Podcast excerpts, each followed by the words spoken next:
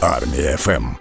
На зв'язок із Армією ФМ радіосильних і радіовільних виходить Олексій Гетьман, військовий експерт, з яким зараз будемо спілкуватися про підсумки дев'ятнадцятого засідання у форматі Рамштайн. Олексію, доброго ранку. Доброго ранку, слава Україні. Героям, Героям слава. слава. Скажіть, будь ласка, що саме отримає Україна за підсумками вчорашнього засідання? Деякі речі, які приймаються на Рамштайні, вони є під такою туманом війни, тобто не одразу про них розповідається. Поки йде мова про постачання нам засобів для протиповітряної оборони, це певні ракети, які ми очікуємо. Ну і про артилерійські снаряди, можливо, теж буде якийсь прорив і якась кількість, хоч якась, нам буде постачати з наших партнерів. А чого тобто, ми... це такі головні підсумки Рамштайну, хоча треба розуміти, що на Рамштайні мало чого приймається з рішень. Вони на Рамштайні, це скоріше можна розглядати як робочу нараду, де вже обговорюються шляхи постачання, терміни постачання, а про головне, що саме і коли все ж таки домовляються керівники країн або керівники військових відомств. Так воно зазвичай буває, на Рамштайні це вже просто погоджується.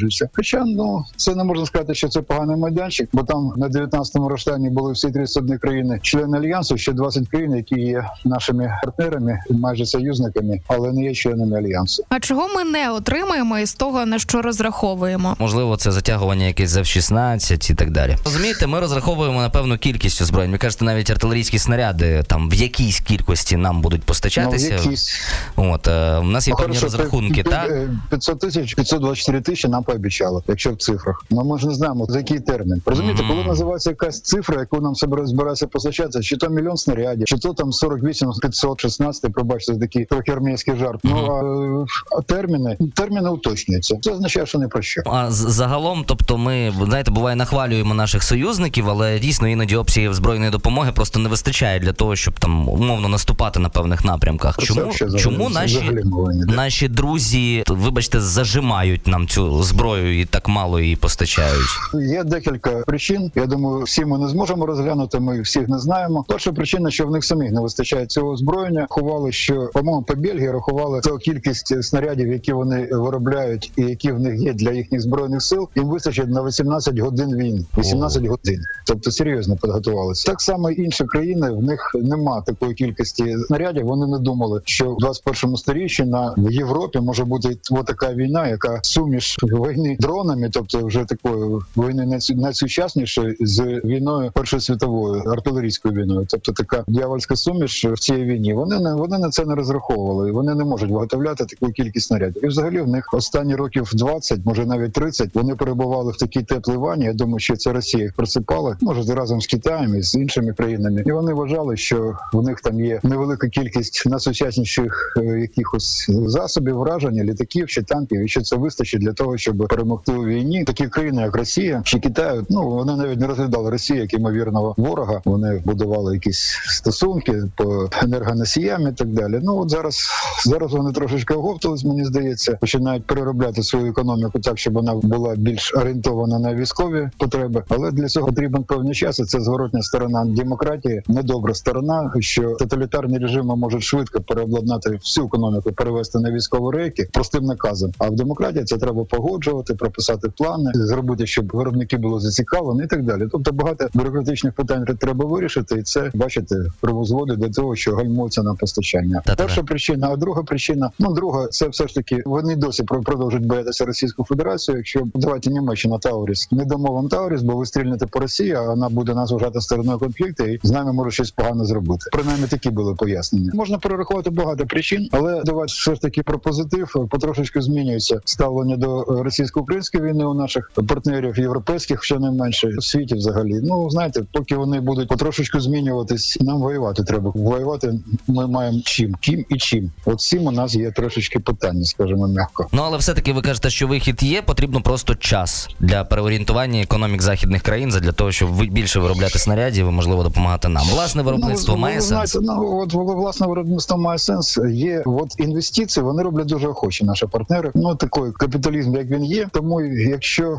ми зможемо, в нас є на Західній Україні місця, де ми можемо будувати підприємства. Це не є велика таємниця. Є такі місця, які не можна пробити, ну підземні по великому рахунку об'єкти, де можна робити якісь цехи чи навіть заводи промислові. Там все і комунікації, так і все, що треба. От про це вони можуть інвестувати наші партнери в виробництво артилерійських систем, виробництво ракетних систем. І як кажуть багато хто з моїх знайомих, що швидше за все ми лагодимо власне виробництво у достатній кількості снарядів і ракет, ніж дочекаємось, поки вони приймуть рішення постачати нам це чи не постачати. Це мається на увазі наші партнери. А які країни були найбільш активними у допомозі Україні цього разу? Я би ще попросив би вас оцінити цей дев'ятнадцятий Рамштайн з огляду на попередні, там за десятибальною шкалою, скільки балів по ефективності для України? Можна я не буду відповідати, бо не десять і навіть не вісім. Але все ж які країни були найбільш активними цього разу? Формально так публічно, начебто була Німеччина активна, начебто хоч і захворівши Лойдостін, Сполучені Штати,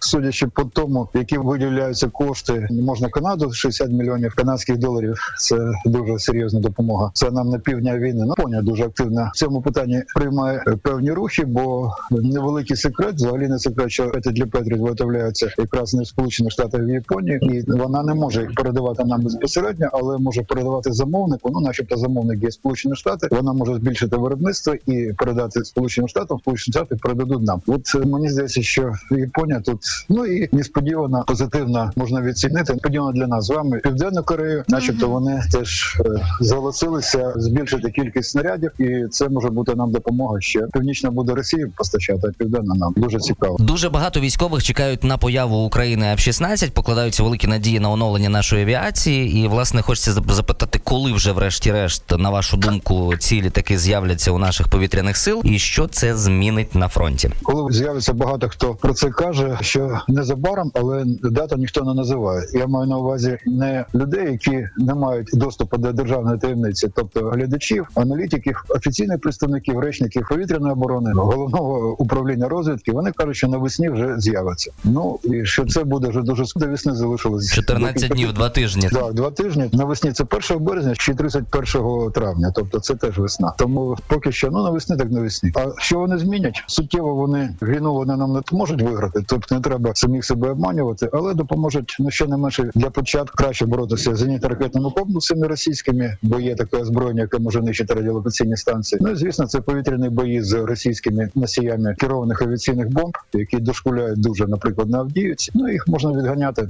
від міста пуску, бо каби літають максимум на сімдесят кілометрів. Зброя, яка є для повітря-повітря у еф шістнадцять, ей ем сто двадцять ді, вони стріляють ще на менше. Ну, тому, може, називається ей ем сто двадцять, бо стріляють на сто двадцять кілометрів. Тобто відганяти можуть росіяни, давати підлітати до міста пуску, як кидають каби на свої території. Вони це вже робили неодноразово росіяни. Це може нам допомогти. Ну і прикривати наші літаки, які ви вже будемо наносити бомбові удари, і спочатку еф шістнадцять знищують наземне ППО, а потім з повітря прикривають наші літаки Сушки і Міги від російських літаків, коли ми будемо наносити бомбові вже удари по території, по позиціям ворога. Оце може стати в нагоді. Але полтори-дві ескадрилі можуть дати перевагу в повітрі тільки на доволі вузькій ділянці фронту. По всім, по півтори тисячі кілометрів вони, звісно, там вісімнадцять, двадцять, навіть сорок літаків вони питання не вирішать. А на, на певних ділянках, да, можна все одно це цікаві перспективи. Ну і загалом трошки відійдемо від теми Рамштайну. Зараз цікавить одне питання до вас, як до військового експерта, що ви на це скажете? Деякі ЗМІ почали розганяти, що у березні до виборів Путіна начебто можливий наступ росіян на Сумщину, а ще росіяни спробують захопити цілком Донеччину і Луганщину. Як ви взагалі оцінюєте такі перспективи? Тобто цю, цю паніку треба загасити якось, напевно? Давайте гасити. Ну, по-перше, вони офіційно розповідали про те, що вони планують зробити до е, виборів президента е, Росії, так званих виборів, бо там вибори без виборів. п'ятнадцятого-сімнадцятого березня